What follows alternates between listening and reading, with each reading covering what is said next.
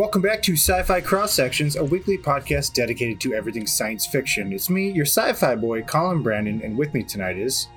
I am Ben Young. I'm Bill Jarvis. Andrew's back from the Sarlacc pit. Oh, and tonight we are talking about season two, count it, two of The Mandalorian. yeah, which just. Do we need uh, to rehash all of the personnel? um, we should. Do we? Probably. Well, we should probably mention some big names. Pedro Pascal is the Mandalorian. Yeah, I guess. All right. Thanks for spoiling it for the people who have not watched season one. You fucktards. Why are you watching? Why are you Please don't listening call to this that. if you've not seen season one? But uh, yes, Please Pedro don't call them Pascal is uh, what? Just Yeah, It's not 2018 anymore. yeah, that's fair. All right. First of all, you idiot. Why are you listening? Is that better, Bill? yeah, it's much much better. Thank you. Okay, thank you. Yeah. Anyways, Pedro Pascal. Um, before we get into that, though, this is definitely um, Jon Favreau and Dave Filoni's uh, baby. Has been since the first season. Who else started in this season? I don't even remember. Um, this was uh, We got our girl Katee Sackhoff in an episode or two, in a couple episodes. yeah, Fish yeah, out. Katee Sackhoff. Um, I mean, of- officially it stars Pedro Pascal, and that's it. Everyone else That's and a puppet. Uh, well, also uh, Ben's boy uh, Giancarlo is in this, Bill Bill Yes, Burr Okay. this season a couple times. for Oh, yeah. a little bit.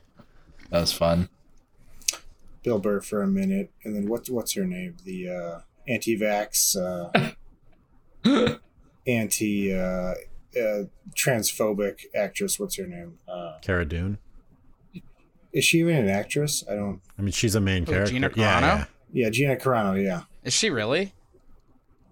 Somebody doesn't uh, spend a lot of time on the uh, Yeah, Sci-Fi Cross Sections Twitter. yeah, yeah. She's uh, anti-vax, anti uh, like she's like transphobic and everything. Well, she's at least made transphobic tweets and stuff. Yikes.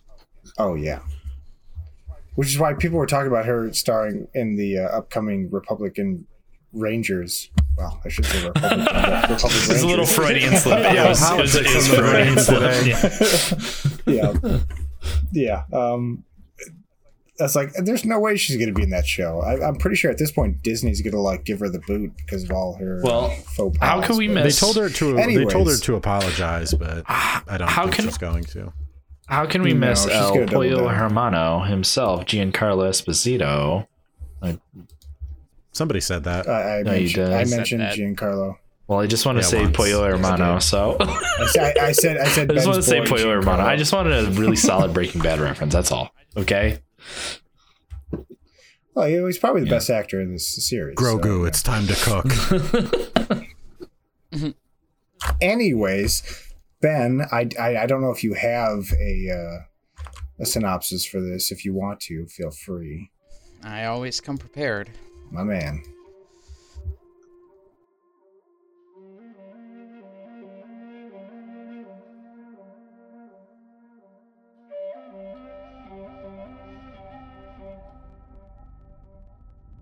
The Mandalorian, Din Djarin, embarks on his quest to return the Force-sensitive child to the Jedi.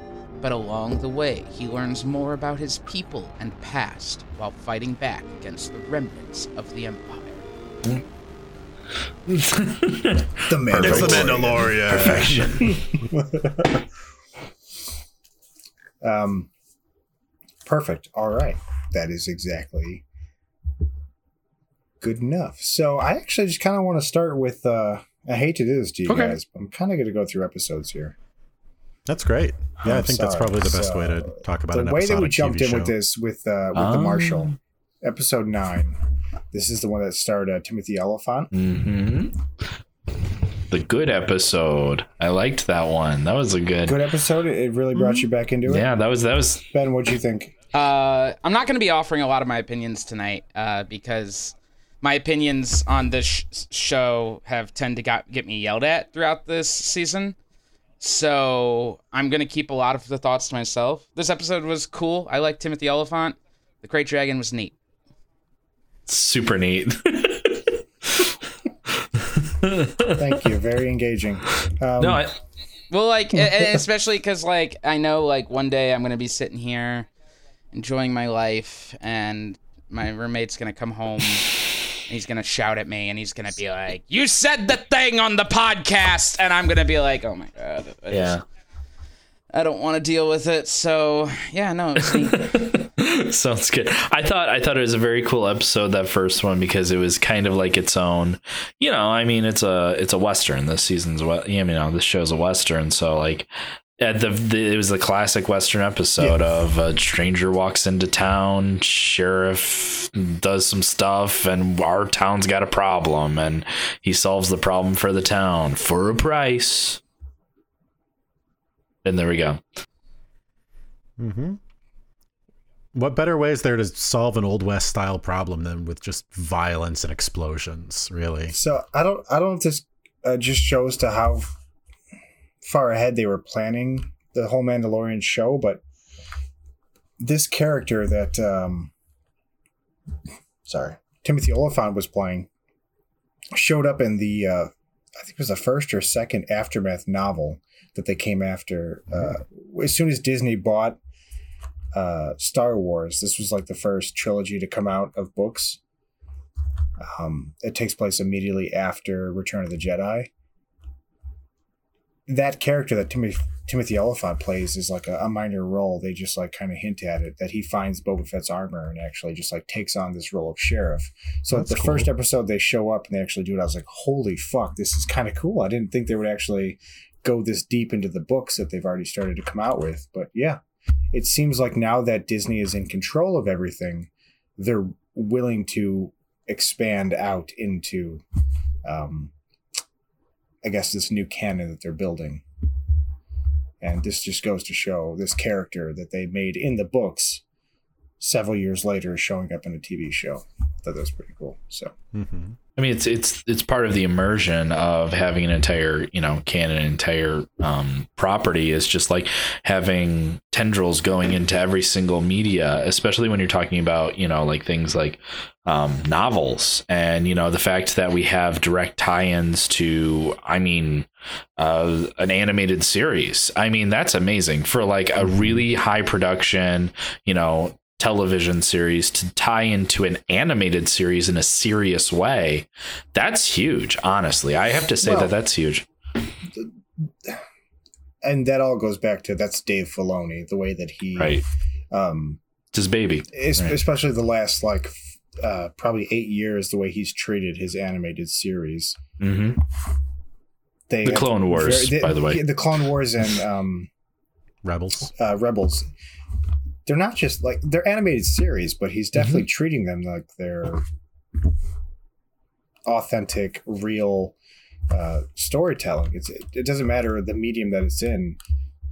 The Mhm. stories are still good. And, well, the ori- I'm sorry. Go ahead.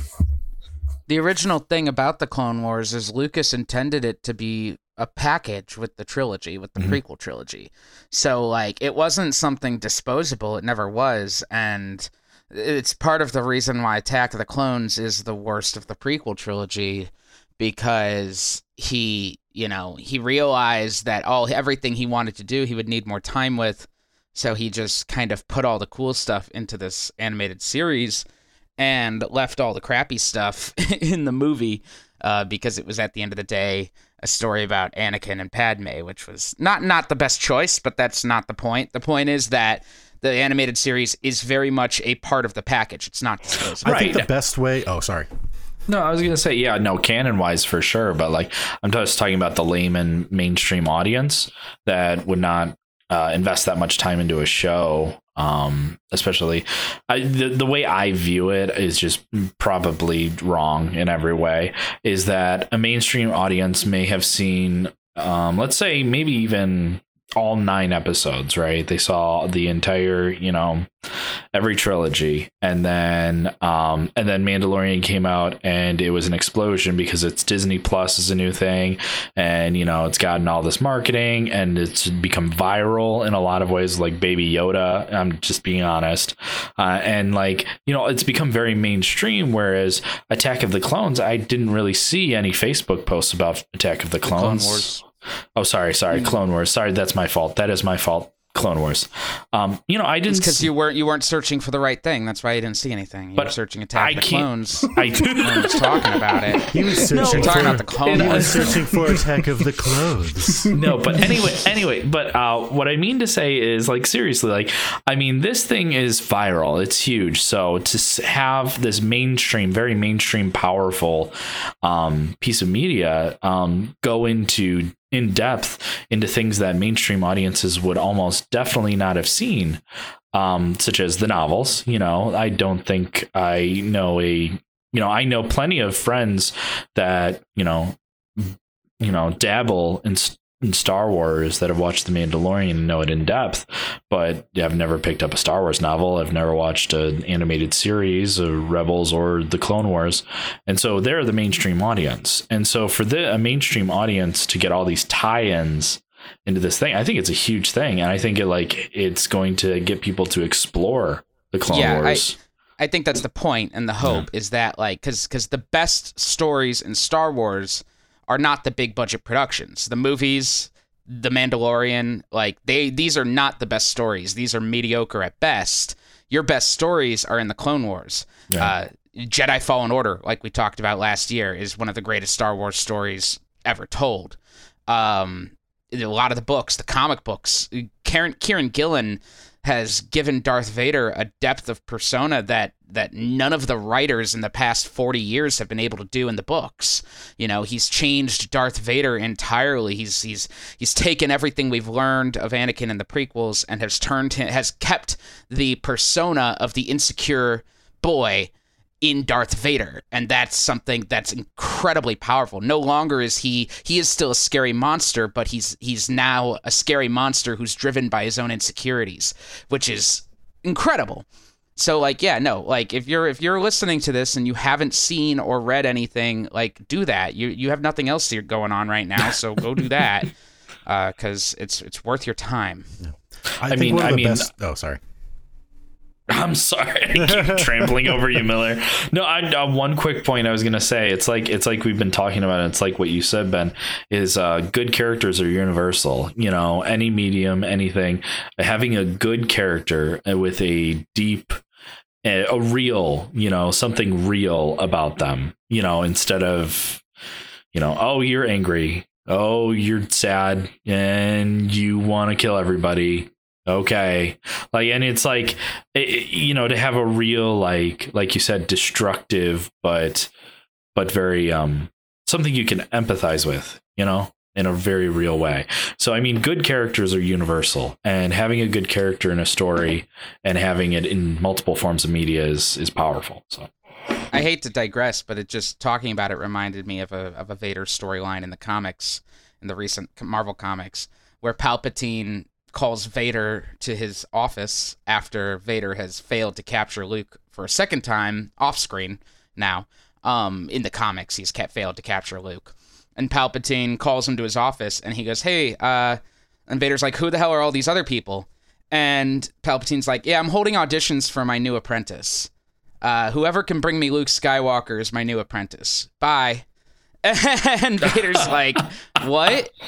I thought I, thought I was your boy." And he goes, "Yeah, you suck. So prove me wrong, or or or or die. I don't give a shit." And it's Damn. great. It's one. It's a great story. that's awesome.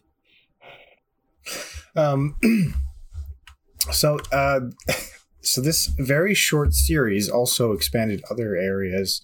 Um, when we look at, um, well, episode two was kind of honestly I didn't like it because I hate spiders.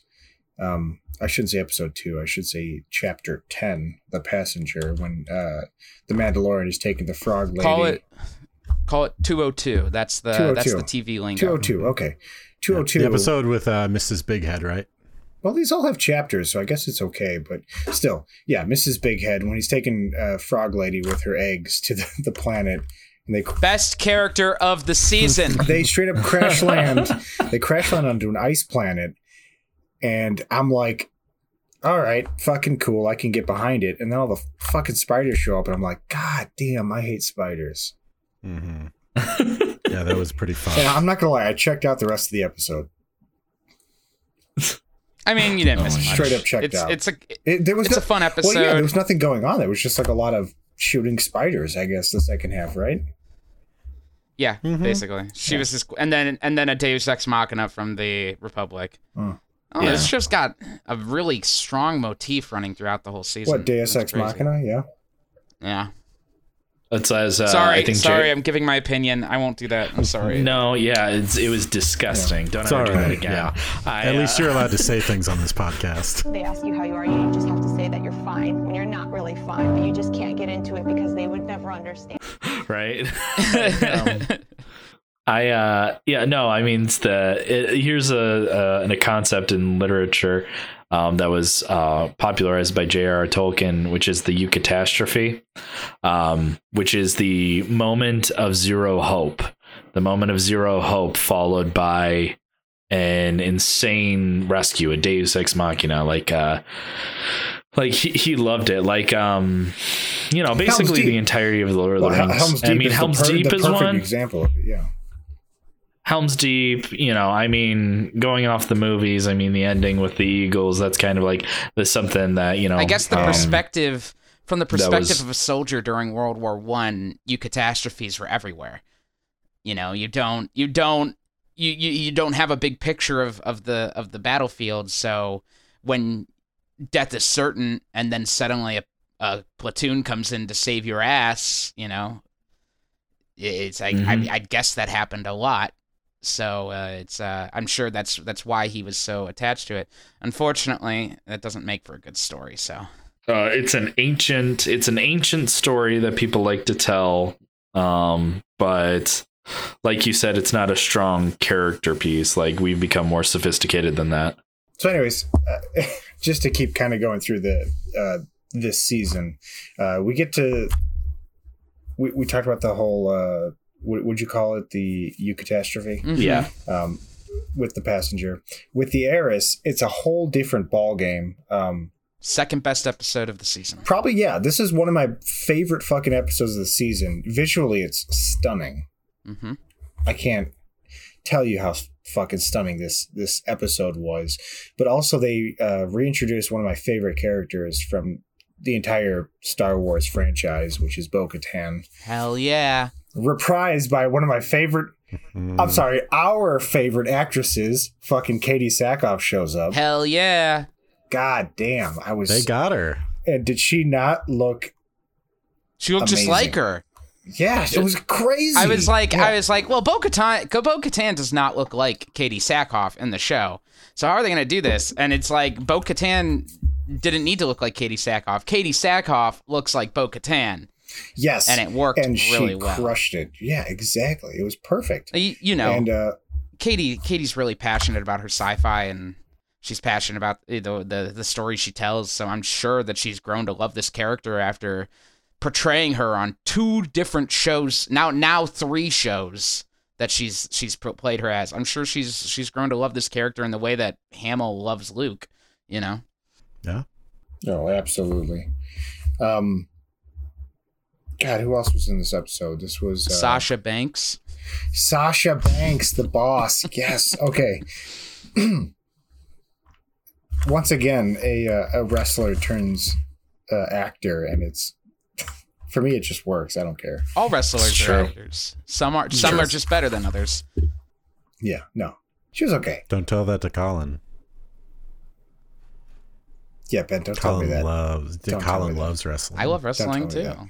I'm just saying. Uh, I don't. I don't. I wouldn't say I love wrestling. Summer- I'm. I'm just very. I'm okay with it. I guess. I. His favorite wrestler is that guy who goes yes, yes, yes, yes, yes, yes, yes. First Daniel of all, Bryan? no. I'm gonna say no. It's not Daniel Bryan. My favorite wrestler, hands down, is. uh Oh shit! I don't even know. Mankind. Jake- Probably Chris Jericho. Oh, Chris yeah, Jericho. that's a good That'd be it. Yeah. Paul Paul Barrow, Bear, No, Paul Bear, Chris Jericho. Yeah, no. No, no one likes Paul Bear. what is wrong with Bill's you? favorite wrestler is Paul Blart. What? Yes. Bill, is Paul Bear your favorite wrestler? Because like I'd believe that if you told me. It. but also we I do like friends. I do we like be I friends do like anymore. But yeah. I you know my favorite other than the underdog, my favorite character is the underdog. The My favorite Undertaker? Taker, I think you'll find.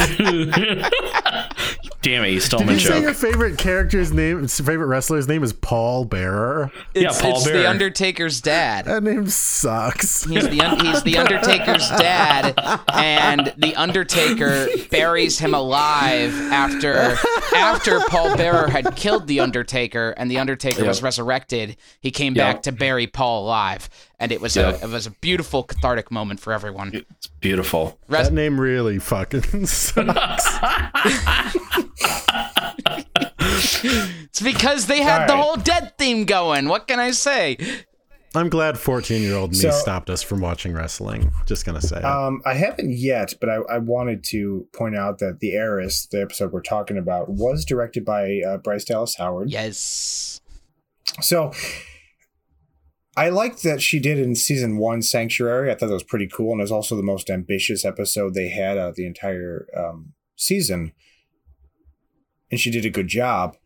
She crushed this episode. Oh yeah, she's got the makings. I've I've watched some of her roundtable stuff. Um, I haven't Yeah. watched the stuff for the. I haven't watched the Mandalorian directors roundtable because I don't feel like It's good. Watch, You'll like it. I don't, don't want to watch Jon Favreau jerk himself off. Mm. But No, he actually he jerks off everyone else around the table except for himself. all right, well, You'll like it. all right, all right, okay, You'll I'm like down with it. that.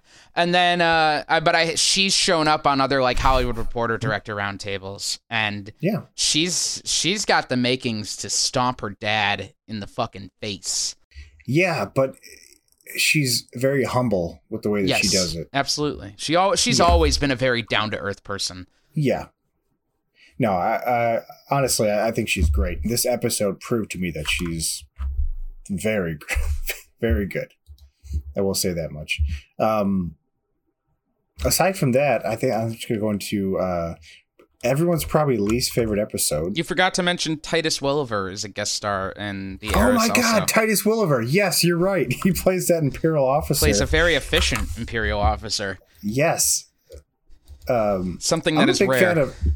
So I'm a big fan of Titus Welliver just because of uh, his work on things like A- Agents of Shield. Um, I love his uh, Bosch, the uh, like L.A. noir type, modern L.A. noir type show that he's done. Sons of Anarchy, Uh, Sons of Anarchy, yeah, he's great on that as well.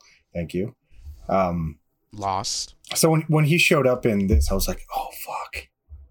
How do they get these people to be on the show? I don't know, but Disney money. That's exactly how they do it. Yeah. So Yeah, yeah. I mean, well, and, and people want to be in Star Wars, you know? I know, but for for such a small character, if you think about it, like he was only in there for like what fifteen minutes. I'm sure the question is always is there a chance for me to have a bigger character down the road? And usually the answer is probably no. So it's they're like not gonna they're not gonna bring back Titus Welliver. No, no, no. I mean, like when they're like when they're like, oh well, they want you on a bit part for this episode, and he goes, I feel like the question for many actors is always like, well, is there a chance for me to get another character that is bigger one day? And they're like, the the answer is usually probably not if you say no to Disney, and so he'll go, fine, whatever, I'll, I'll just do this then. Yeah. I'm sorry. What the fuck? What happened in this episode? In the Heiress? The siege. oh, we're Sorry, talking. I oh, about we was we just didn't get to the looking. siege yet. We were still talking about the heirs. I was sorry. I was just looking at that. Okay, guy, guy, guy. I, I'm okay, I'm confused why people don't like this one because I I saw uh what the siege? Yeah, I saw Mike's reaction as well, and I thought this episode was a lot of fun. The only Oh. issue I had with it was the was that he he got back to his ship and got Grogu really fast, which I thought was really weird. But other than that, I thought it was interesting. I think that's an issue with the entire season is the pacing. I mean, things Pacing, things yeah. just happen, you know, like and Yeah. and a lot of questions go unanswered, honestly. I thought the siege was good, but there was a lot of moments where it's like, okay, what the fuck? That was very lazy. Um, just like behind cover, just like shooting, and then like they like get up and casually walk over to something else while things are flying in the air. It's like, oh, okay, That's fair. right. I think the coolest thing that came out of this episode was that the Empire was is working with metachlorians, which I think was like I was like, oh fuck yeah, all right. Mhm. let's fucking do it. Let's lean on some prequel yeah, stuff. Yeah, yeah, doubling down and saying like, "Oh, people don't like metachlorians. Well, fuck you. They exist. Here we go." Well, and like, there's been, lately been a big turn in public opinion about prequels, and so I think now is the time to strike midichlorians while they're hot. It honestly, this is a aggressive reaction to the sequel trilogy. Yeah, well, yeah. People are latching onto the prequel trilogy. So metachlorians are very hot right now, and I, I do see what you're saying. with they're latching on to it. I don't think it's gonna last very long though. So I, I think the questions they bring up are actually interesting, which is you know shocking to say for the Mandalorian, which is a show about fan service. Um, Well- oh God, fuck! I gave my opinion again. Oh, Yeah. I'm sorry. Uh, yeah, Oh, God, it's I threw up in my At the, mouth. at the end of the day, at the end of the day, everyone is going to approach this like they approach Jake Lloyd saying it in episode one. What are metachlorians? No one fucking knows. Metachlorians are microscopic bacteria in the bloodstream. The more metachlorians you have in your bloodstream, are the more force sensitive you are. It's it's assumed that metachlorians are connected to the force in some way. These bacterial forces are connected. These bacterial organisms are connected to the force in some way and are parasitic in nature. That then give a, the host the ability to connect to the force in a better way. and you know what? You know what?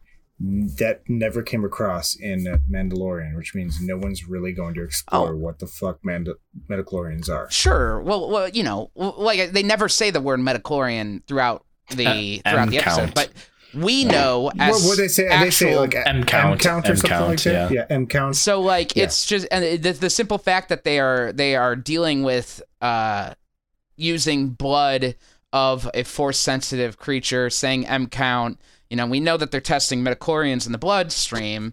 So I don't know. I think it's all cool. Like fuck the mainstream fans. I don't give a shit about Karen who's sharing her gringo chicky nuggy memes. I don't. I don't fucking care about that. Uh, She's First off, fuck Karen, you're right, but Chicky Nuggy memes with Baby Yoda are adorable. awful. the worst garbage in the world. No, they're amazing. Listen, the, Garbage. they Especially the the soup drinking, just like listen. The age, the age. See, those memes were really funny for about a week, and then they died like really hard. And well, no, no, 20, 2020 actually set in, and we were just like, oh fuck. Oh I saw someone. I saw someone Even mention. Baby Yoda can't save us from 2020. I saw someone mention that Baby Yoda memes are like minion memes for millennials. and I'm like, that's it right there. That's 100% it. No, it's, it's, that's not even it. I just honestly, if you try to explain memes in, at that level, you're just gonna fail because at the end of the day, it's just dumb. Why why just- does Baby Yoda want chicky nuggies and choco milk? It makes no sense. He has never ever referenced chicky nuggies or choco milk in the entire series. Because he You don't represents want a, that? Ben. He Do you not want that? Shh, Ben, he represents a fucking toddler. Which He's 50 years old. you know what, Bill? What do toddlers want? uh, they usually want um. Let me see. Chicken of some type PS5. and chocolate. Usually a chocolate. I think Nuggie uh, Peppa Pig chocolate. House. I think Peppa Pig Chocolate. House. And um, So here, milk Bill, with uh, additives. you know, of, Bill, uh, if you were to give your cocoa, if you were to give your toddlers uh, chocolate milk or chocolate oat milk, whatever, Thank you. and chicken nuggets, would they be satisfied? I believe so. Yes. if you gave that to me, a thirty-year-old man, yeah. People with children are the worst. Yeah. Yeah, they they really are. They're just fucking worse. I'm old enough to appreciate chicky nuggets and chalky milk. Yeah. Absolutely. I'm Let's not sorry. mince words See, here. I probably I- wouldn't do this is- this milk is the anymore, exact but I con- would definitely do chicken nuggets for sure. This is the exact conundrum I didn't want to get into. I, I'll stop sharing my opinion. Sorry. Ben, ben you're going to share your opinion at least five times during this episode. I know I'm done. So I think I said. I think I said. I think I said one time that uh, Baby Yoda memes are just fucking rotting right now, are just dead and rotting, and you were like, they are fucking cremated. They are gone. Like Yeah, they are dead. dead. yeah, honestly, Yeah. you could, no, uh, Colin, you love them. No, Colin, you just said you love them. I do. Yeah. Yeah. Yeah. You send them to me daily in messages. Just kidding. No, that's my real thing. girlfriend. Oh yeah, yeah, yeah. Of course she loves chicky nuggy memes. Uh, She likes all memes in general. Just she speaks in meme. Honestly, if you wanted to like describe Caroline to somebody, she's literally just memes dressed in a trench coat. That's true. She'll tell you that, to be honest. Yeah. but yeah. We have the um we have the little plush dog that uh the this is fine fire dog thing. The dog Mhm. on the dog with the room on fire. We have Yeah. that we have that plush animal. it's funny. I have that You life. do. Yeah, well, yeah, we all do. It's 2020. Okay. All right, I just so we're wanna- done with the I wanna siege. get- Yeah, I want to get to the best actress ever. No, we're getting there. So, So we're we're- going to this. We're done with the siege. We're going to the covered the Jedi. Katee Sackhoff. The Jedi, which I will point out, Ben, the Jedi was written and directed by Dave Filoni. Yeah, cool. Everyone sells So out this- eventually. Oh, okay. So this is where Ben's going to start raging against the machine, like the good uh, the good boy he is. Um, Nope, so I'm not sharing my opinion. Okay. This is the episode where uh, ah- Ahsoka finally shows up in the Mandalorian. So this is this is also the guy who watched uh, the Clone Wars but didn't watch uh, Star Wars Rebels.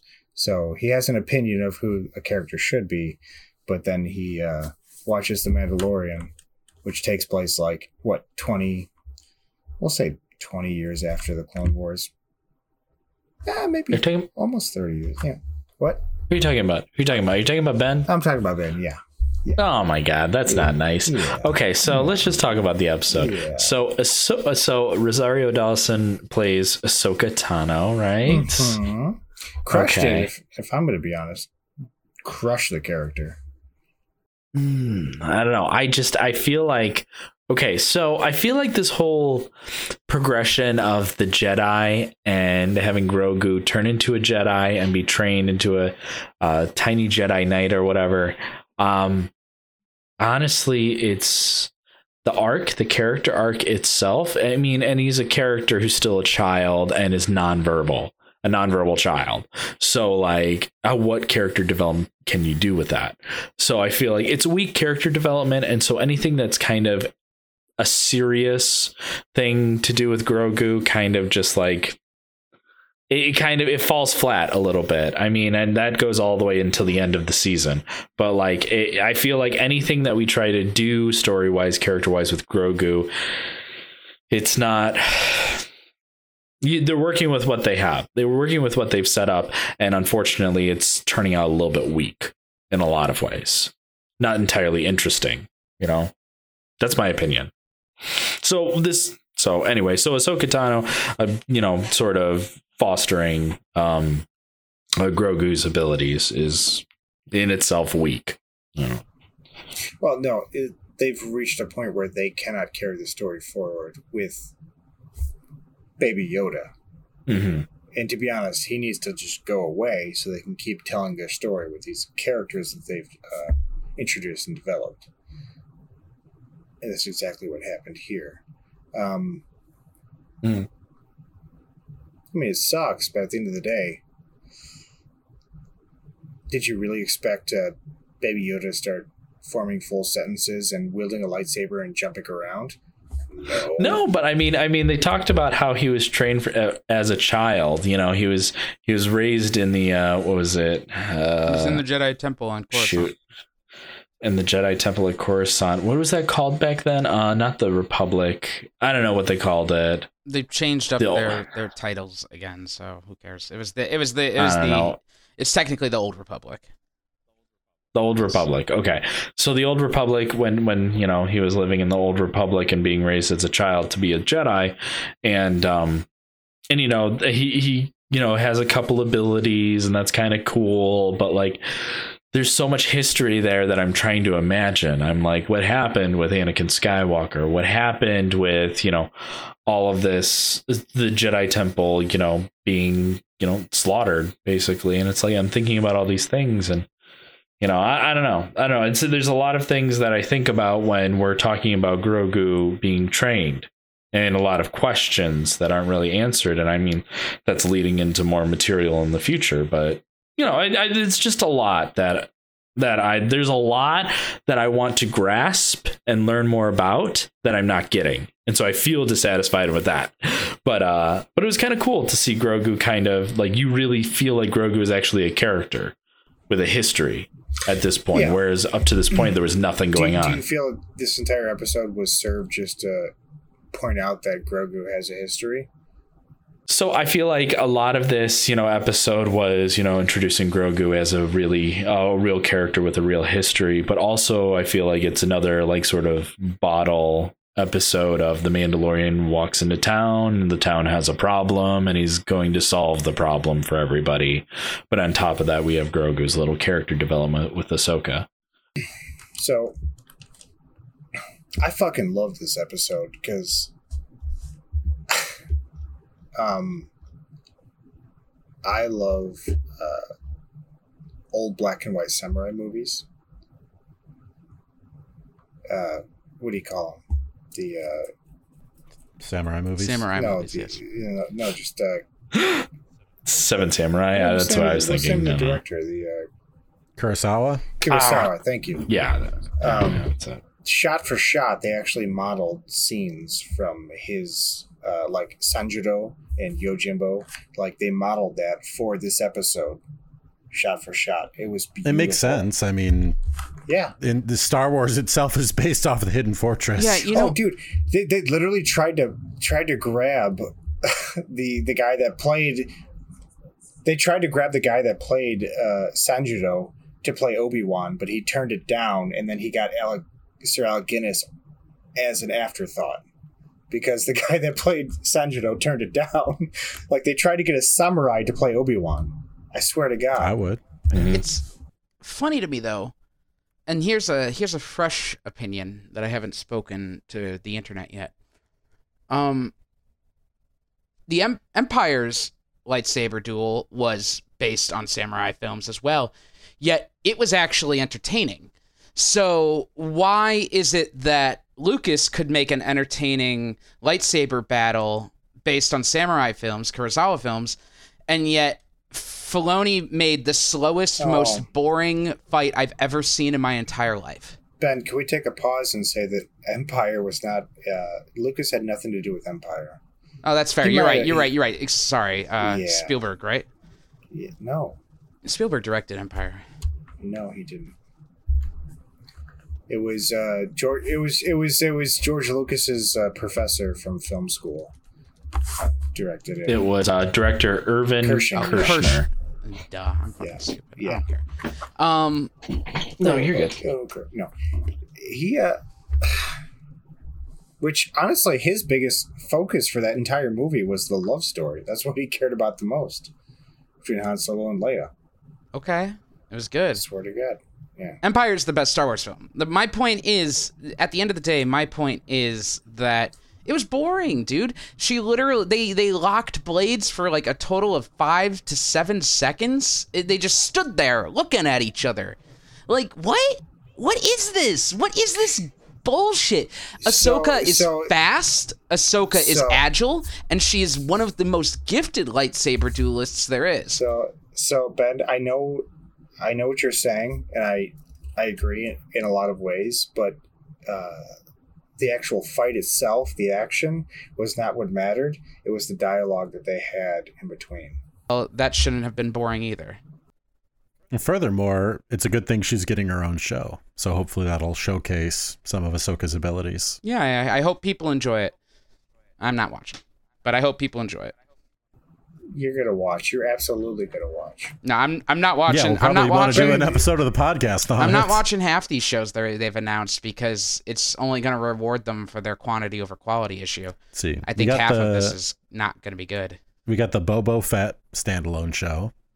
I'll watch that. We got the Dirty Dozen, What? the Bad Batch. I'm definitely watching that. We got uh, was Obi Wan a show or a movie? It's a it's a mini series, and I'm definitely watching that. So I feel like one of the problems that I have with Star Wars sometimes is the inconsistency of lightsaber duels, which there are good reasons for production or story wise, but there is an inconsistency with it, like the slow, hard movements and like the, you know, like the absolute disaster that is the um what do we call that sequel? The 789 what is that Sequel called? do we have a good name for that? Trilogy. the sequel trilogy. Well the sequel trilogy um itself had a lot of like insane things going on. Sorry. Uh, a lot of uh, crazy things going on with uh, lightsaber duels that just kind of like sort of break the rules one point. Well, they changed it to. Sorry to interrupt. They changed it to from samurai inspiration to King Arthur inspiration. sure Medieval medieval sword fights instead. Yeah, I mean that's and that's the idea. I'm I'm just thinking in universe canon, you know, it's like what's the explanation going from one thing to the next thing, you know? It's like it's like Rey, I guess, you know. Oh, sorry. Well, I, I just want to say, and J.J. Abrams was honestly the worst fucking option for fucking taking Star Wars forward. I'm sorry. Now that I think about it, because I, love J.J. Abrams, but now that I think about it, the dude doesn't fucking care about what came before. Well, he didn't want to do it to begin with. No, he didn't want to do it to begin with. And honestly, you look at like Star Trek, he didn't want to fucking do that either. But they offered him enough money. Same thing with Star Wars that he agreed to do it. But He gave. he a, doesn't he doesn't put enough thought into what he's doing with these these series. He gave a good film with the with the Force Awakens. I think the Force Awakens is a Well, is a well perfectly here's the thing fine is film. he cares more about feeling than he does about thought. sure, he as to- movies he tries- movies should tend to focus on. Not not all the time, no. Uh, he tried to evoke feelings based upon what he felt when he watched Star Wars as a child. Sure. That's okay for The Force Awakens. That's not okay for a trilogy of Star Wars Well, yeah, I mean, Rise of Skywalker is garbage because you had a disconnected plot plan. Like if we got Rian Johnson's third Star Wars film, it would have been well, it would have been the greatest Star Wars film of all yeah, time. but but eh, I'm sorry to uh, go into this, but just like going back to Star Trek, he even admitted he has no fucking idea what Star Trek is about. He doesn't know what the point is. He really doesn't. He admitted it. But he made what two movies, produced a third. That's kind of fucking embarrassing. That's dumb. I don't know. I think he made Star Trek cool again, but No, he didn't. People He can listen fucking to that he- opinion. He on he yeah, made it he made it he made it money but he doesn't actually know what it's about but then again star trek doesn't uh, appeal to the the common denominator Well, i I am going to divert back into the Mandalorian because I was trying to make a point and I don't think it's good enough to, to hold up the show. So, um, what are we on now? We we uh, so we were talking about Ahsoka Tano and uh, and the fact we were talking about the poor choreography, the poor choreography, which is and and the poor dialogue as well. I mean, and that's the same thing with. I mean, I guys, you should go back and watch just that ending scene uh, on episode eight with the fight between Rey and Kylo Ren. It is the worst thing ever. Then no, literally, just look at every single thing. No, no, no, Literally, it's objectively bad. Like everything is telegraphed. There's a guy standing over here with a weapon that could be doing something, and he's just waiting there. There's a lot of stupid shit going on in that. Just go to that choreographed scene at the end of episode eight and just watch it. Okay. Yeah but, I'm not- yeah, but- I'm not but, here- yeah but, did, I- yeah but hey did you feel did you feel like you watched star wars for the first time that's not Abrams. it was It's Rian, Johnson. So, but Get out of here! And I'm not here to talk about episode eight again. I'm, I'm straight up am not Let's just here to not do that. open up that can of worms. Okay, so let's go back to Mandalorian. because uh, yeah i don't want to see uh, andrew and ben talk about star wars episode 8 for the umpteenth time I'll send you guys that video. anyways But tell that me was this- the jedi clearly ben didn't like it we're moving on But tell me this. Where is he? Where is Grand Admiral Thrawn? Yeah, but Ben, you have to understand that like nine tenths of the people that saw that episode are going, "Who the fuck is Thrawn?" So, hi, um, Dave. I, I have no idea. What is this line referred to? Oh, well, Rosario, it's a fan service line, so I really need you to go ahead and accent Is it it a fan service line or is it setting up the uh the whole what fucking five six show conglomerate that they're like building right now? um Miller, please insert sound clip. What's the difference here? I'll just insert the Wilhelm scream. Oh no, is that a, is that a, no, is that a fan service? Yes. Absolutely. Is it going to set up what this entire fucking apparently franchise is about? TV show on Disney Plus? Yeah, Sadly. it's going to build up to Thrawn. No, well, no, not sadly. Thrawn is the ultimate bad guy that they should build up to. Who gives a fuck about Moff Gideon? Thrawn is way cooler than Gideon. Oh, oh no! Hang on, no, no. Uh, Giancarlo is way cooler. They should have used him better. Maybe, but Thrawn is cooler. I'm sorry. No. The fact that they're actually go Thrawn route is great. you know is cooler. The Thrawn I know is cooler. The Thrawn from what was it, 30 years of history is cooler. Now, granted, I have not seen Rebels, so I don't know what they've done with him. But I know the fact that this dude is showing. This is this is where I we go. said You're- You're, granted. you're, speaking said out gra- of you don't even know what you're talking about. The, but the point of the matter is that every time they pull someone from Legends, they fuck it up. So why are we playing this? Let's keep doing new stories. Let's keep doing new characters. So, Let's do I- something new. Why do No, if I- if they like Legends so much, why did they cancel it? Ben, I, I normally I shh, Ben normally I would agree with you, but in this case, the person that brought that person from Legends to this canon is the same fucking author. The same fucking person that invented the character is the same person that wrote him into this new canon. Steve Zahn. Or Timothy Zahn, sorry. Steve Zahn. It's an actor, sorry. I was gonna say Yeah. Steve Zahn. No, yeah, it's, it's Timothy Zahn or Timothy Zahn, however you say his name. The same author brought him into this new canon. All right, fair enough. All right, stop giving your I know. opinions, Ben. This is I should All have right, known the better. next one. All the, all the, all So, the new um, books in the new canon written by the same guy that brought him in 1992, 93. Same Mhm. guy. Wrote the same character. Okay, Anyways, so let's talk about moving Boba Fett. forward, that was the Jedi. Moving on to the tragedy, uh, Mhm. which I'm pretty sure Ben didn't like this episode as well, right? I forget. This is the one where they're on. Uh, Mountaintop. Yeah, this The th- uh, this episode, and and and I don't care. Like, I I'll I'll I'll be a good person and be like, look, if you like, if you like the Ahsoka episode, fine, I get it, whatever. You you like things I don't, and that's fine. If you if you like this episode, you just don't have taste. This episode was objectively bad. it was pretty. It's the one where they recanonize Boba And- Fett as alive in It was- the it was Star Wars bad. universe. They Pretty bad squandered it. It was pretty bad, um, but it does set up uh, the final episode. We'll say that much. Don't get me wrong. Um, I loved having. I, I actually did love having Bobo around. It surprised me because once again, I've been sitting here going use new characters, but I I like Temuera Morrison and he's he's done a great job. He knows the character. Yeah, honestly, if you read into what Temuera Morrison like approached the character with, he put a lot of thought into it. Mm-hmm.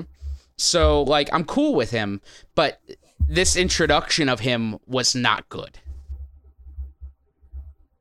Yes, I I mean I I did not think I did not have the faintest idea that they would actually make Boba Fett like an integral part of the series. I No one really did. did. not believe No that. I, I no really thought it would be like a glorified cameo or or a fun little thing, and then a whole freaking spin off show comes off of it, and I'm like, oh my god, Which, all right, uh, I'm gonna. I know we're gonna talk about it probably later, but I just want to jump in now with it. Immediately, I texted my brother. I was like, "Oh, sweet, uh, we're gonna get two fifty somethings." Yes, Ming Na Wen is literally fucking what 57, 58 years old. oh she's my up there. god, she looks Yeah. great. Mm-hmm. Oh, of course she looks. Yeah, she looks amazing. I texted my brother. I was like, "We're gonna get Ming Na Wen and Temuera Morrison uh, taking on the Tatooine underworld. Sweet." I said it sarcastically, and he's like, "Whatever. I could take uh, Tatooine Sopranos as long as it's only one season." I'm like, you know what? Yeah. Well, like neither, it's neither of them can carry that series forward. That's just it. Just one season, maybe even like a mini series. I'm fine with that. Do it. talking that's how. Yeah. talking about since we're talking about that epilogue now, I thought it was really funny because he shows up there because like at this point I'm checked out of the show, um, and we'll get to that later.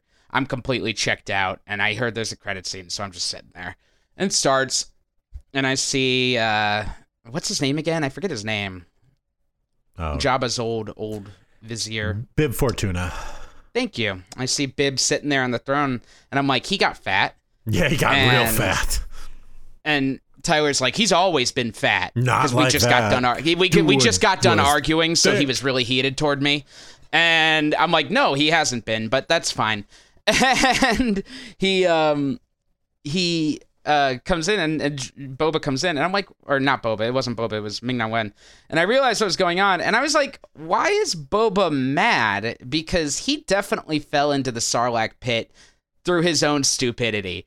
Jabba did nothing to him. No. And he shoots Boba, and I'm like, I'm like, okay, uh, or he shoots Bib, and I he's like, I'm like, okay, and then he sits on the throne, and I'm like, oh, retirement gig. That's all a- he's looking for right now. I had a right similar now. thought when that was going on because it's like this was your this was what you wanted to do with your life. You wanted to like rule the criminal Tatooine underworld. Like there's a, It's a reti- whole galaxy. It's a retirement gig, dude. Think about it. Like the Hutts are out now, and the Hutts have always been the biggest threat in the Outer Rim, and they're all out now. So that means that it's it's, it's you know. Bib Fortuna is in charge of Tatooine's criminal underworld.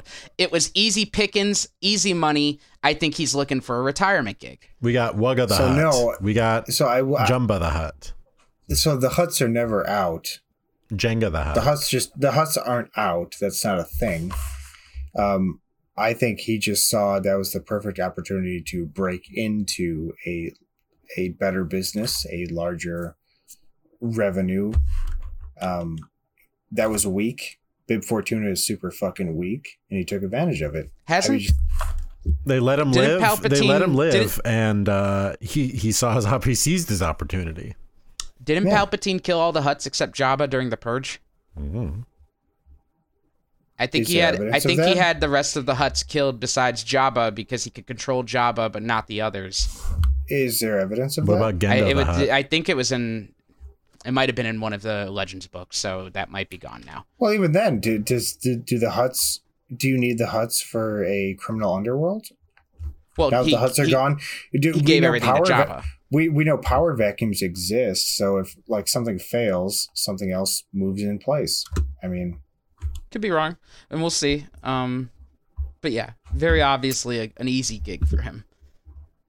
what Temuera Morrison? Yeah. Both. Which I love the fact that he did not give that away because a lot of people interviewed him after the fact. After he like turned up in Mandalorian, he was like, "Oh yeah, it was great." He's like, not- "Oh, is there gonna be a Boba Fett show?" He's like, "I hope so." I don't know. He's not going to throw away that shot. Maybe he didn't even know. Maybe he is like. Maybe they were like, "Yeah, this is just your epilogue, and then you're done." And Well, then, I didn't know this, but they actually used Temuera Morrison a lot in uh, Clone Wars and Rebels.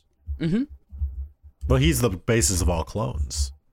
Yeah, but he's he's Yeah, not but- the voice of the clones, correct? It's Yeah, no, yeah, the clones are is a different voice actor for the clones, but they actually brought him in for various other work. characters. Is Yeah, is is thought it was Rex cool. still a cr- is is Rex still a clone?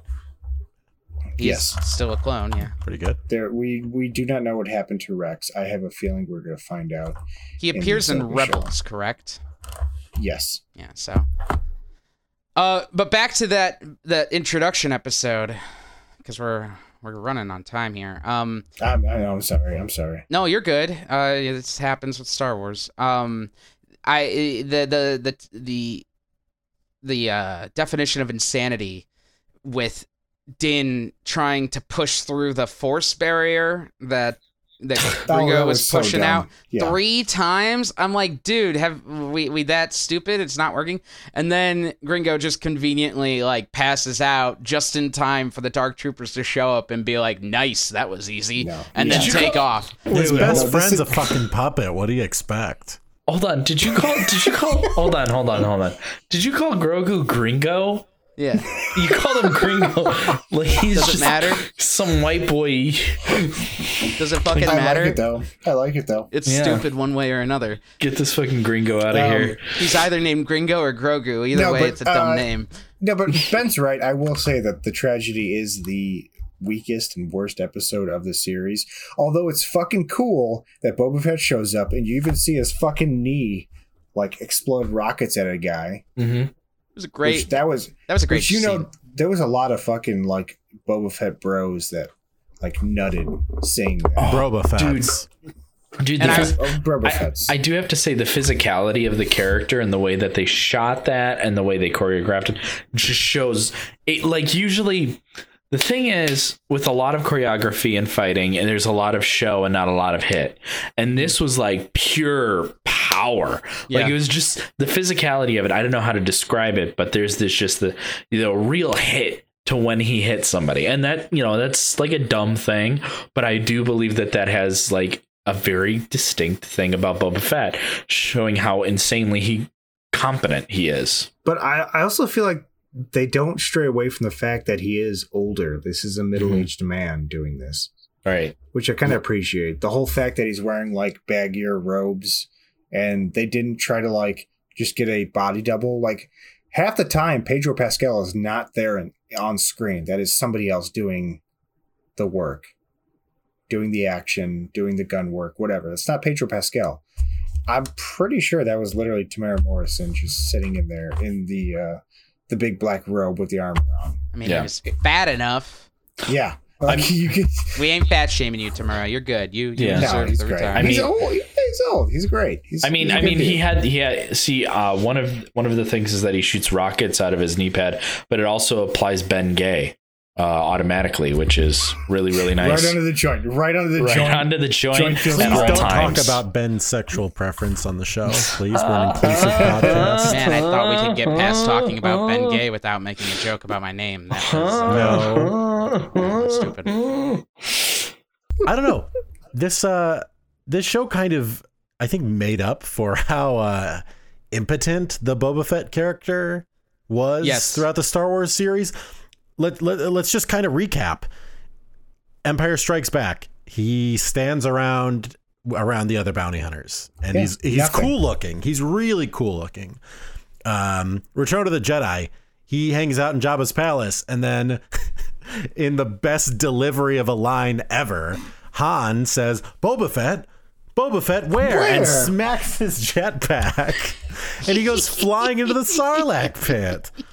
Which This just proves that the, the character was fucking useless. useless. in the in the films just Yeah. in the i- complete garbage he does in from the films alone he does not deserve the hype that he gets i mean Which- i get it that like boba fett is rad in the comics and radical he's he's really cool if his first appearance ever was on the star wars holiday special so that's in Oh bet- yeah, it's it was. It's in between A New Hope and uh, Empire Strikes Back, and he's really Mhm. cool in that. Like it's an animated thing. He's really cool. Um, Boba Fett is irredeemable in the movies. And this, I, I I feel like his inclusion in the Mandalorian really redeemed the character as a Oh. whole. I, I agree. Despite despite the weakness of the episode, Yeah, they do a good job with Boba himself and that whole scene. But uh, yeah, Yeah. Boba Fett's But supposed to be to like talk the about. ultimate badass bounty hunter in the galaxy, and yeah, and and and, uh, and everything we have committed to to movie or or or celluloid is garbage. You know, he's he's an he's a, basically incompetent. You know, so we're really getting to see him shine, which I really appreciate. I mean, I know I have friends who have you know fucking Mandalorian tattoos, you know, journeyman signet tattoos. Intent. uh, you got one right here. That's uh yeah. Yeah. That was a No, little but, Easter egg uh, for the people who can't see. Yeah, uh, but I I do think um, this what it's officially called the Book of Boba Fett, right? Yeah. Which is infuriates me. I think it's going to be way different than we think it's going to be. It's not going to be like an action packed, awesome Clint Eastwood Boba Fett. You know, I think it's going to be something a little bit more humble. I just I just fucking hate when TV and movie gets named book. It's like no, you're making a TV show. It's not a book. Ooh. It's a TV show. I'm not gonna call it the the TV Book show of Eli. Boba Fett. They should. They if they then they shouldn't call it the blank of Boba Fett. They should come up with a better title because it's 100% not a book of Boba Fett unless the story unless the story is about Boba writing his own Bible The verse. in Bo- which the case story of Boba Oh. Fett. Yeah, I get it. So, yeah, never mind. Doesn't matter. It's part of the old canon. Doesn't matter. All right. All Moving right, Bill. Burr. Let's talk about Bill Burr. We're talking about Bill Burr because I know Ben loved this episode. this is the best episode of the series. You It's so you can freaking good. you can seriously fuck off into a Sarlacc pit if you don't agree. Best episode I of the I, won't, I won't disagree with you. Yes, I won't of the disagree whole with you. I won't disagree with you. This was great. Bill Burr. Holy shit! I didn't know he could act that well. And be honest, And by the way, that is even despite the absolutely ludicrous notion that all it needed was to scan a face. Not anyone's face in particular, just a face. despite Oh that God. notion, this is Oh. still the best episode in the I, series. sent, I sent you that, Yes, Ben. you did. hold on. Which you guys continue with which your. I, well, no, talk. I, I love the fact that in this episode, um, Pedro Pascal had to take the helmet off. He had to show the face of Din Din Djarin. Um, but that's not what it was about. This episode was 100% about Bill Burr's character, and I loved it. Absolutely, and his character work is fantastic. But this all, episode is also re- has really important character work for Din himself, and that is why that Yes. whole face scan thing is forgivable. Because while the plot device is contrived, it serves a bigger character purpose, and it, Well, it, it it's the, the most character development that Din has gotten in the entire series so far. He is now willing to. We have learned now that he has been part, not just a part of a culture, but a cult. And he is literally willing to compromise everything. Like remember where he was at at the end of the first season, and now at this point, he's willing to compromise every aspect of his of his identity to get this child back. And as much as I think he's dumb for it, it's a it's a it's a beautiful story. Yeah, I, I mean, you're right. You're right. I mean, the, the the the action itself was stupid, but I can forgive it because it's such a powerful character moment. I get what you're mm-hmm. saying. Bro, it's fucking Star Wars. the action will always be stupid. Right. Enjoy it for what it is. Oh, the, the the little meme I sent was uh, Dinger and uh, scanning his face and says, "Yep, you have a face. That's all we're here. We were checking for. Please enjoy access to all sensitive data." That's the Empire, though. Walk up. Yeah. Um. Yeah. No. He, he he gives us a different side of the empire that we haven't seen, and and at no point does he ask for forgiveness for the things he's done, which is a really important point of the empire. Um. You know, there are plenty of people who are turncoats who are like, you know, well, I'm, I'm trying to make a difference, blah, blah, blah. He's not, he's not like that. He's not trying to be a martyr or anything. He's just trying to do what he's, he's, you know, I, I wouldn't say he's trying to even make up for it. I, I don't. He's the way he talks about the things that have happened in that scene with the cafeteria. You get the sense that in this guy's mind, there is no making up for the things that have happened. There's only moving forward and changing what he can now, and that is a, a powerful character character trait. And Bill Burr portrays it beautifully, which are, are weird words I never thought I would say in my life. No, he, I was super emotional. No, no one actually thought Bill Yeah. Bill Burr would be this good in a Star Wars fucking TV show. Just say that out loud. Bill Burr is great in a Star Wars TV show. Doesn't make any fucking sense, but no, he crushed it. hmm I'd be, you know, and I, you know, Mayfeld is now one of the top Star Wars characters in the entire franchise, in my opinion. They did. I'm, I want to see more of him. Fantastic. I. The I would be willing to watch this stupid Rangers of the New Republic show if uh, Mayfeld ends up being in it, which I'm He'll- he'll- guessing is going to be the case. He'll be in it. Yes. Um, I mean, but yeah, it- that's all I had to say about that episode. I do have to say with that character, it kind of added a new dimension, a new facet to, um, you know, the basically faceless, um, lack of humanity stormtrooper, and you know, uh, just the empire in general, and to see an actual individual have an actual dissenting opinion in a way that is actually real. and Bill Burr being able to portray like a real amount of pain and being able to portray pain.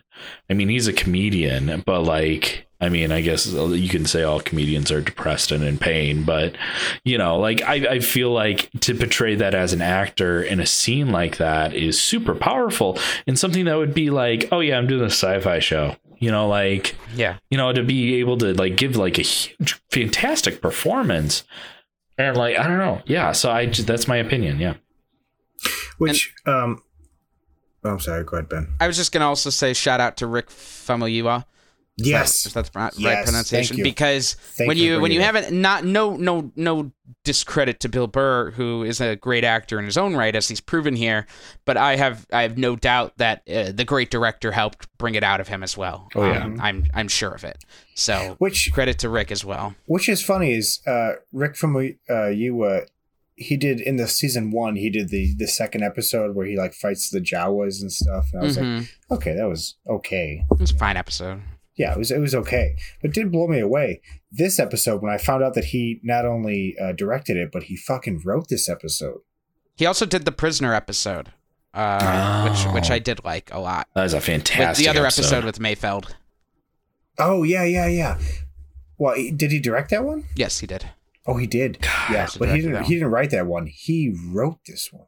Hmm yeah, that that prisoner I thought that was episode. great. That prisoner episode could be released as a short film standalone, and it's fantastic. I love Well, that the- episode. Honestly, if you've seen the Clone Wars, that is just a straight up Clone Wars episode. Yeah, That's it's a Clone was. Wars arc right there. Yeah, it was great. Um, but this episode fucking blew me away. The Believer, loved it. Um, that brings us into our last and final episode. Cool, Sorry. I'm muting again. We're finally there. The rescue. Um, Best episode of the series. Let's talk about it. Mm, debatable, but we that's why we have the It's got, podcast. We're hey, going to talk it's about got it. 9.9 on IMDb. That means it's Yeah, the so best do I, episode, what do you guys. this, you know? it's got 33,000 reviews. It's fantastic. I have it's the good. forty-three thousand. Wow, that's the same amount of negative reviews on Rotten Tomatoes. That's bizarre for Last Jedi. That's that's crazy. That's like Movie was garbage. oh my god. Ben, Ben, I wonder Ben, what the what- correlation is there. Uh, ben, ben, what if I told you that uh, Werner Herzog said this was the greatest episode of television he has ever seen in his life? I'd say Werner Herzog is an incel little bitch. Ooh, shots Come at me, fired. Werner.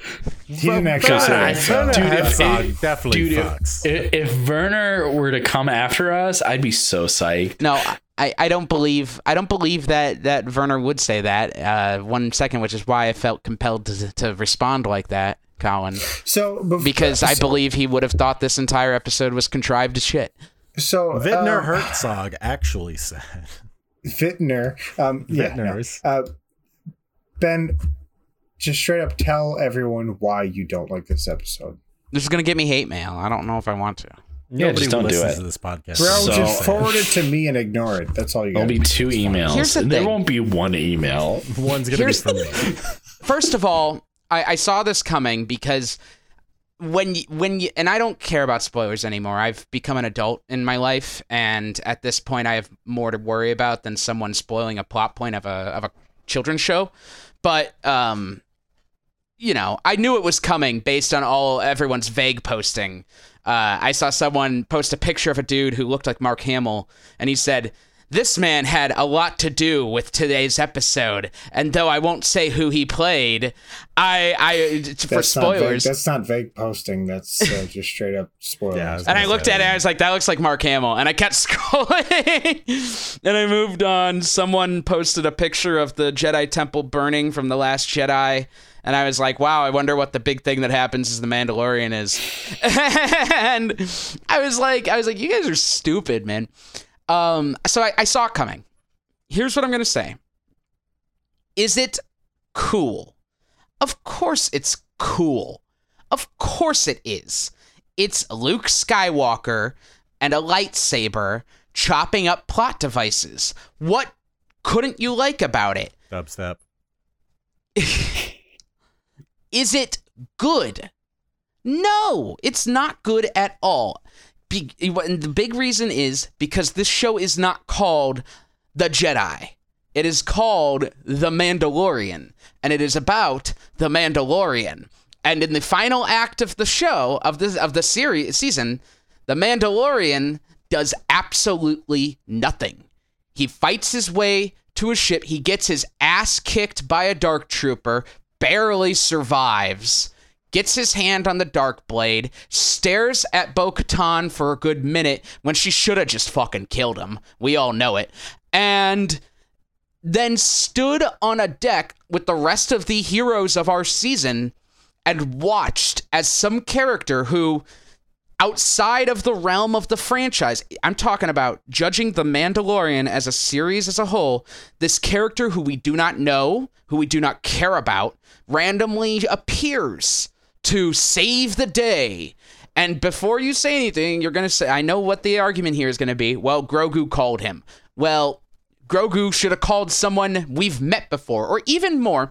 Let me go further. I'm going to just say it, get it all right now because someone lit the fuse.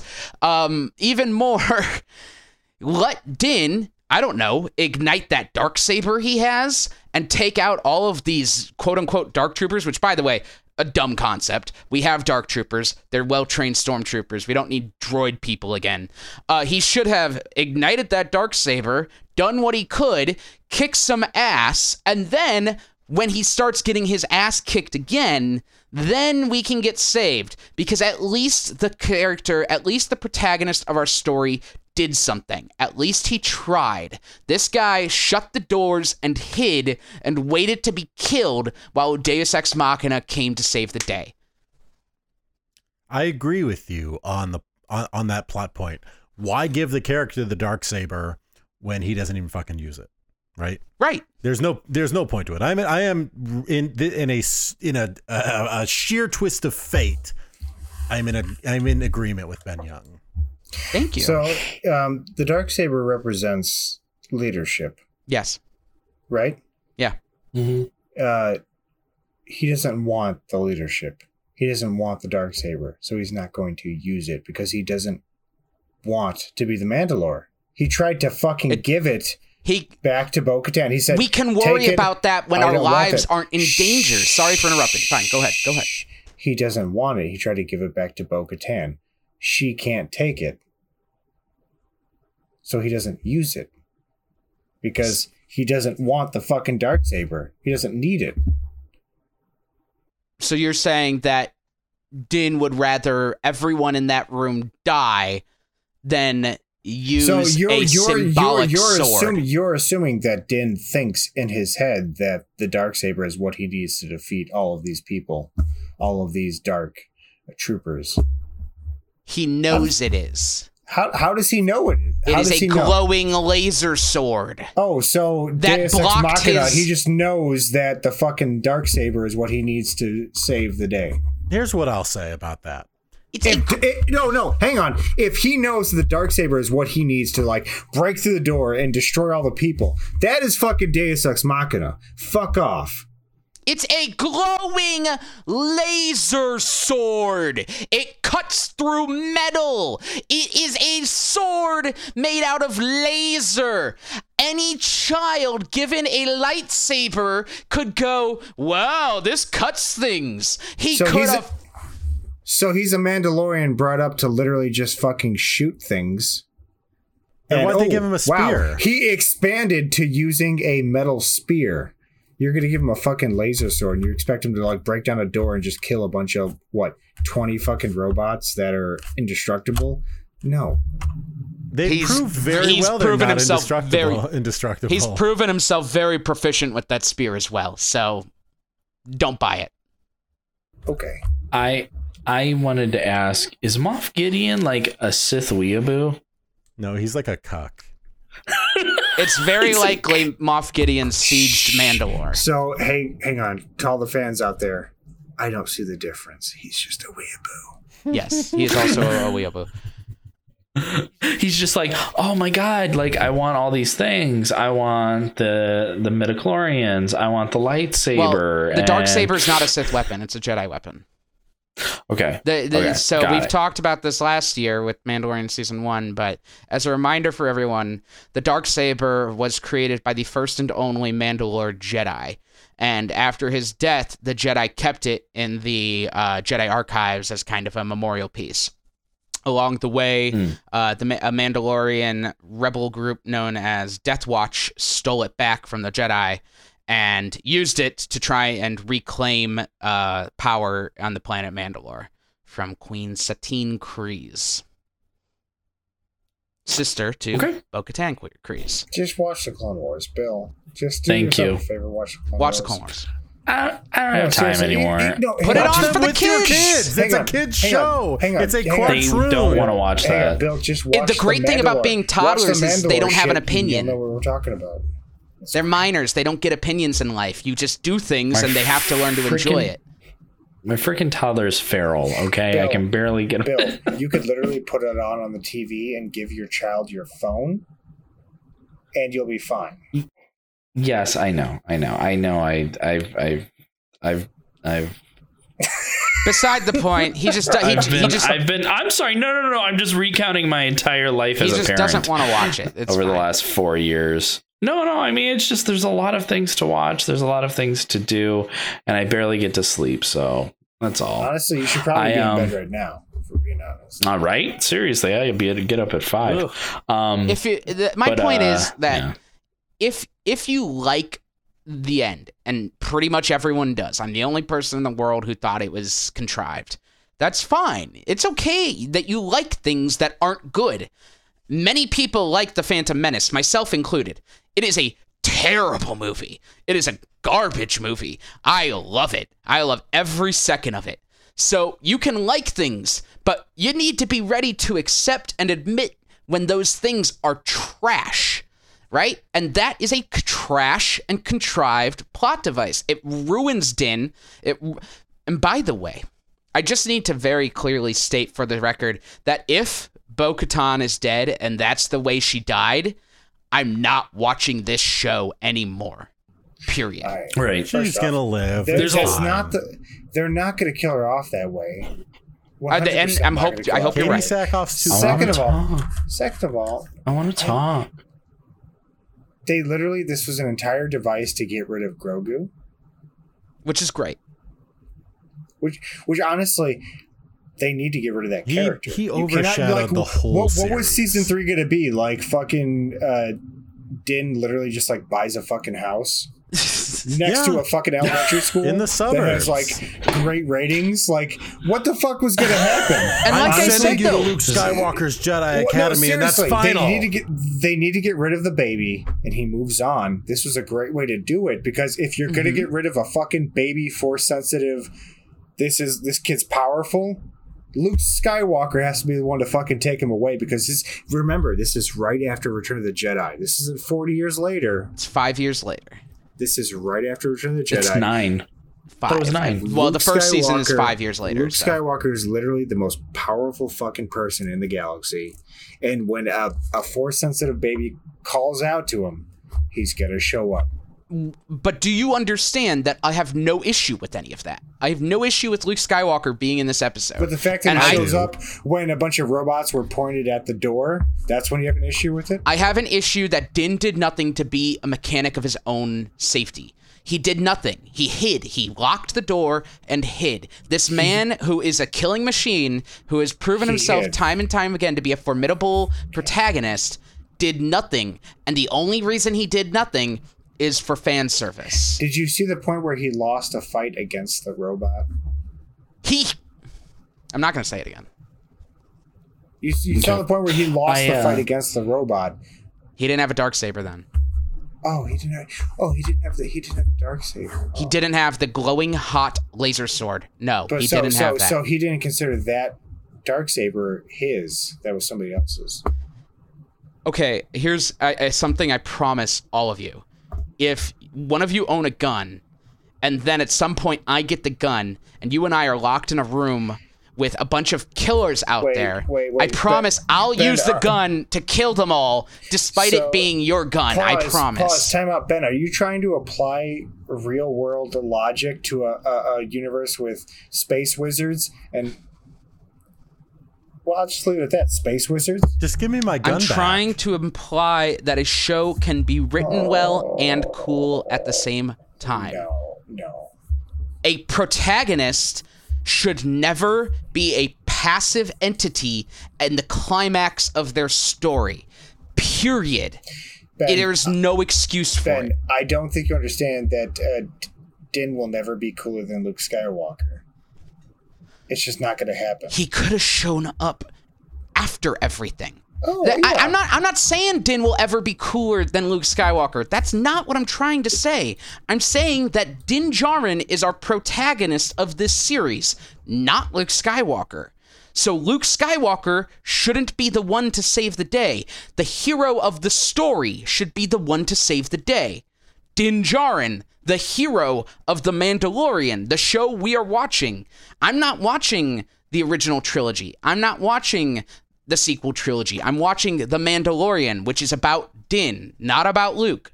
Luke can come in still. Luke can chop up a couple of robots still, and it should still be cool. But Din should have done the majority of the saving because it is his show, it is his story. He's This is- just a passive entity. This is what I wanted to say back when um we were first talking about the pod, first talking about everything in the podcast. Is that I, what I'm really enjoying about the Mandalorian, and you might call it fan service, you might call it like callbacks or something like that.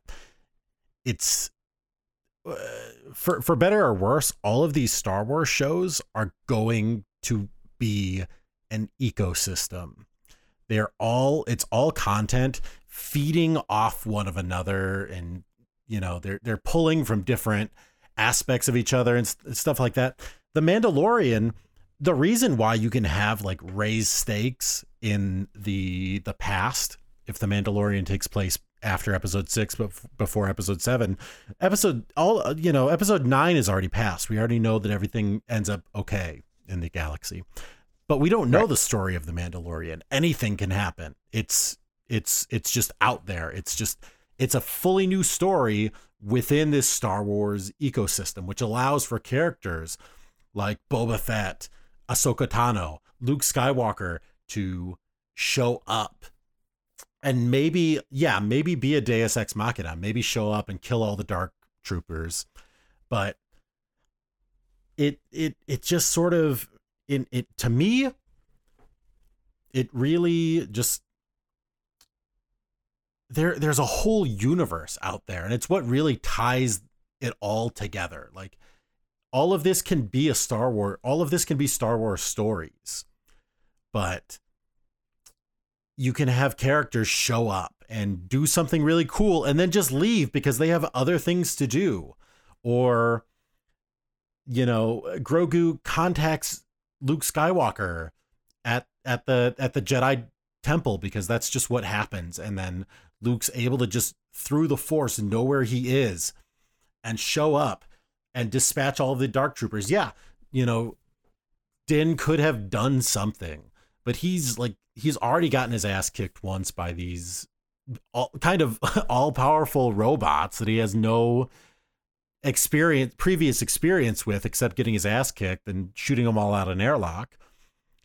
I I I really I just for me I appreciate that that that, that all of these Star Wars shows seem to be an ecosystem that they're all going to sort of intersect and they're going to tell stories you know we might we might see Din Djarin show up in the Bad Batch you know we might sh- see you know whoever show up in the Obi-Wan series you know that's that's kind of that's kind of my take on on the whole thing I guess Hi Bill Hi, Bill here. so I just uh, I'll I'll just I'll just do my spiel on the the end of the series, uh, not series, but the end of the season. Um, so one of the one of the things this is a resolution to is um is uh you know Din's uh vow which is to either uh train the child child as a foundling or return him to his own kind because he's too weak and that is as soon as that's resolved, the season is over. You know, as soon as that was resolved, there's so many other unresolved stories within the Mandalorian that you know it's completely dissatisfying. There's so many other things like like we talked about uh Bo Katan. Uh is she dead? Did she get shot? I don't know. And it's like it would be super dissatisfying to have her per- permanently maim- maimed and we had no idea. And like we said, pacing has been a problem with this entire series. And the pacing on this last it's like they they put so much shit in here that could have been explored and made super interesting. There's so much stuff stuffed in here, um, with Luke Skywalker getting involved, with um, with Din, you know, accidentally claiming the dark saber, and you know, there's so many different uh, tensions that are happening, and then the tension is just left there, and um, and to me, that's dissatisfying. Maybe that's good television. I don't know, but um, you know, there's so many things, and then Luke Skywalker being a Deus Ex Machina out of nowhere kind of bothered me because if you look at it from the perspective of everybody in that room, this is just a guy. You don't know his motives. You don't know what he wants. Yeah, he could be a Jedi. He could have horrible, you know, yeah, you could have horrible motives for this child. Well, How do you just give up this child to this man you've never met and you have no idea who he is? Like that bothered me. That really did bother me. Like I know it's Luke Skywalker and we know he's a good guy, but like for him to just show up, slaughter an entire ship of droids and then be like, "Yeah, you can have this baby." Like I don't know, that just it bothers that bothered me. Um didn't make sense to me after Din had uh wanted this child to be safely with his own kind I mean, he is with his own kind. It just feels like there's no proof. There's three, there's like four or five lines where it's like, I'll protect this child with my life. Oh, okay. Got it. Okay, here he is. Like, it's just like, it's like, it, it, it just doesn't seem believable in a motivational sort of way, in a motivation sort of way. And so that's my problem. And then there's so much that tries to be done in the last episode that could have been done throughout the entire series. There's so much that there's so much just stuffed in there and it just feels rushed and it feels like there's nothing interesting happening with it. And also CGI Luke face is horrible. It's got the Well, I thought it was- Gemini I thought it Man was a deep- problem, For a minute, I right? thought it was a deep fake. I was just like, It was. Yeah, it is. It is a really deep fake. was. It is, but it's, It's a, a deep it's a bad Oh, deep fake though. Like They- was. like They cast. Like- sorry, like- they cast a lookalike me- let- to make it easier to do the deep fake, and then at CGI'd Mark Hamill's face onto him, and then had Mark Hamill voice him. So but they also altered Mark Hamill's voice. Got I mean, but I mean, it's like if it honestly feels like they blew the budget and then they were like, "Oh shit, we got to do the deep fake." Okay, look it up on YouTube. Like, and it just like seemed like it was just so amateurish. It didn't seem good. Like, um, what? Go ahead. Psst, Bill. They'll never look good. It's because they're trying to imitate a human face and make it look real. It'll never happen. and it's 100% juxtaposed with close-up shots. You do a close-up shot with a CGI'd face, and then you juxtapose that with a C- with a regular shot of a human face. It's never going to be good, like you said. You have to have dark lighting. You have to hide the Reflection, face you have to have them somehow. You facing have the to opposite have direction. everybody be animated. You have to have you have to just do an over the shoulder shot the entire time. That's how you do it. Like, it's like you cannot have a full on like Mark Hamill from 1996 sort of shot. Sebastian you know, it's Stan like Luke doesn't Skywalker work. from now on. Young Luke Skywalker. I, I would honestly would have been fine with that, but he crushed it. that Yeah, wasn't the perfect. casting wasn't the issue at the end of the day. Yeah, it was. Yeah, but I mean, it's um, but I, I I don't know. I just I mean my my whole problem is that that well that kind of just destroyed suspension of disbelief. Any bad CGI just destroys suspension of disbelief for me. It would have been I mean if Mark Hamill Mark Hamill could never pull it off because he's grown and he's a different person now and physically would just wouldn't be able to pull off. It just you know like that would have been you know if Mark Hamill were in shape and in the place that he could be playing a CGI face Luke Skywalker. That could have been cool. That could have been Yeah. awesome, but it just I don't know. broke the immersion. So I wasn't immersed. It broke me out. I in the last in the last three minutes of the of the series at this point, I was completely pulled out of my suspension of disbelief, which is Maybe a huge deal. I just hold Star Wars at such a low standard now that I was just like pleased with the entire episode. No, seriously, Yeah, I, okay. for Star Wars, I just literally Cool. it's like down here.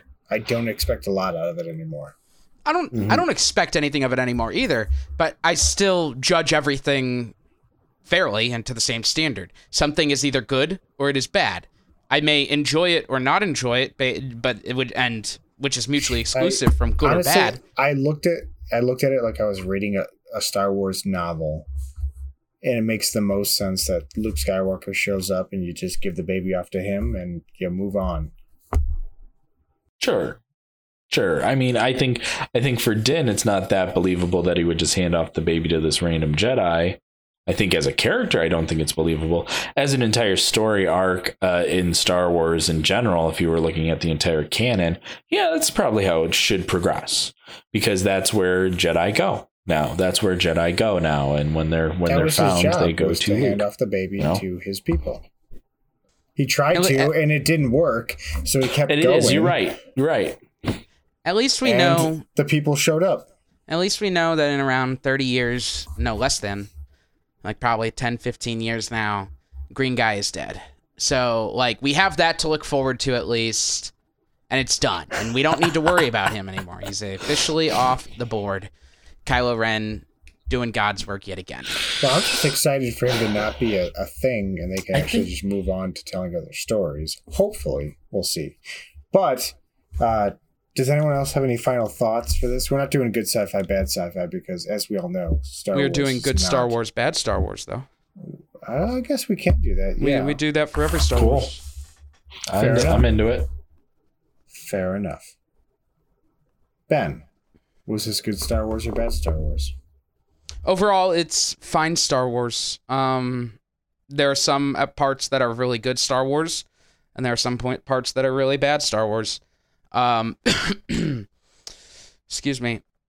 Once upon a time movies were and tv and books and everything was judged in its own right. Everything was judged from the beginning that the story the part where the story began at 001 and from the part where it ended, usually around the 90 minute mark. And that's how people judge things. And that's how things were supposed to be reviewed and rated and critiqued. And then the Marvel Cinematic Universe came along, and mainstream audiences got their taste of connected universes and shared characters. And now a, a thing isn't bad, it's just bigger. You know, it's just something more. There's something more out there. Uh, no longer does a story have to be told with a beginning, middle, and end. It can now be told with a beginning and a middle. Uh, I, I think, you know, of a movie that we won't be covering that is sci fi, uh, Monster Hunter, which everyone is upset about because it ends with a third Act 3 cliffhanger uh, because they're making a franchise out of it now. And that's that's the future. That's what we live in now. And that's something that I think I need to accept as a viewer and as a fan of movies and television, I think I need to accept that if I'm going to get into the big franchises still, if I'm going to still watch these things, I need to accept that there's no longer going to be a beginning, middle, and end. But that's what I have. Find find Star Wars. Enjoy whatever you like.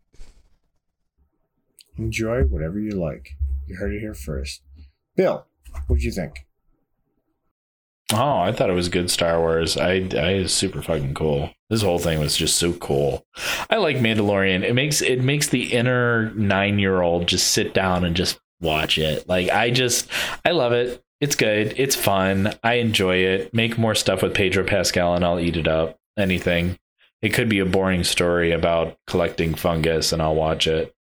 Like I I I you know, I just I like it. It's good Star Wars. So it should be, you know, it's just Yeah. like, No, I agree. you know, a spectacle. right. Andrew?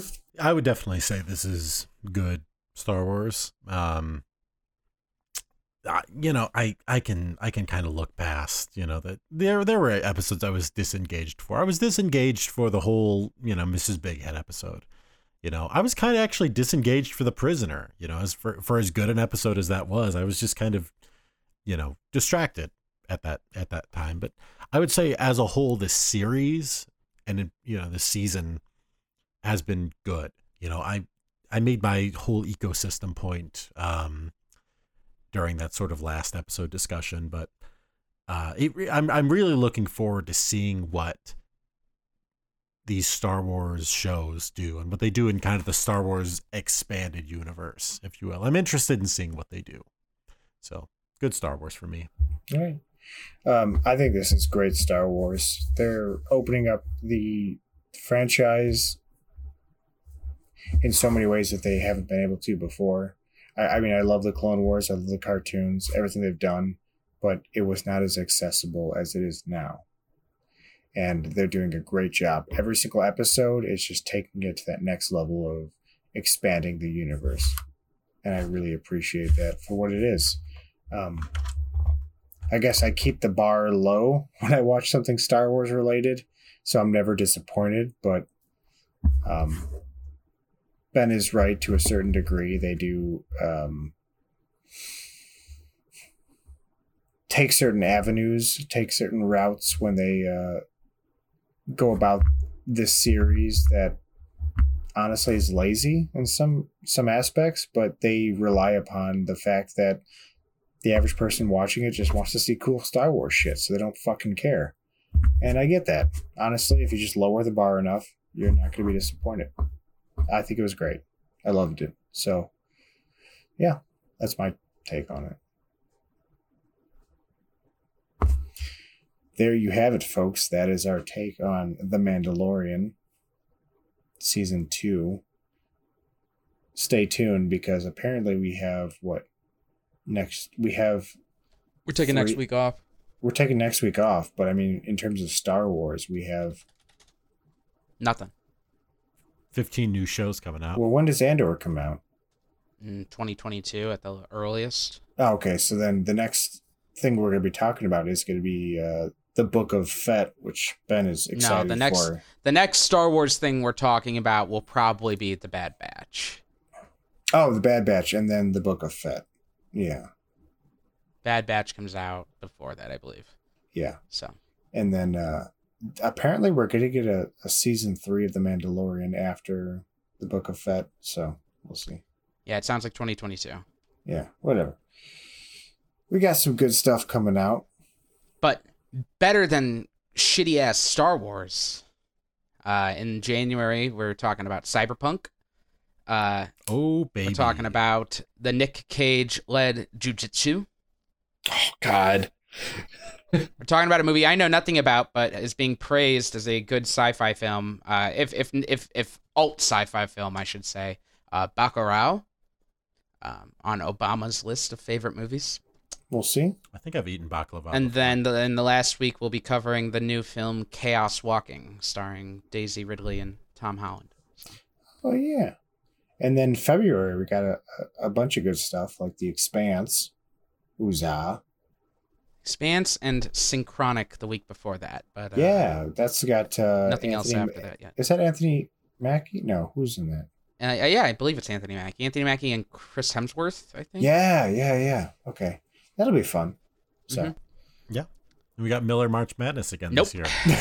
we're definitely not doing Miller You March get Madness. one week. Actually, Right. we're gonna give it to Jason this year. We'll Right. give uh, Jason a March Madness. See what he comes up with. That's I don't, that's a lie.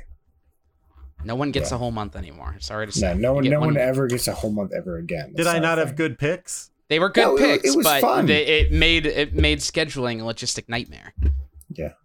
Anyways, folks, there you have it. That is our take on the Mandalorian. Until next time,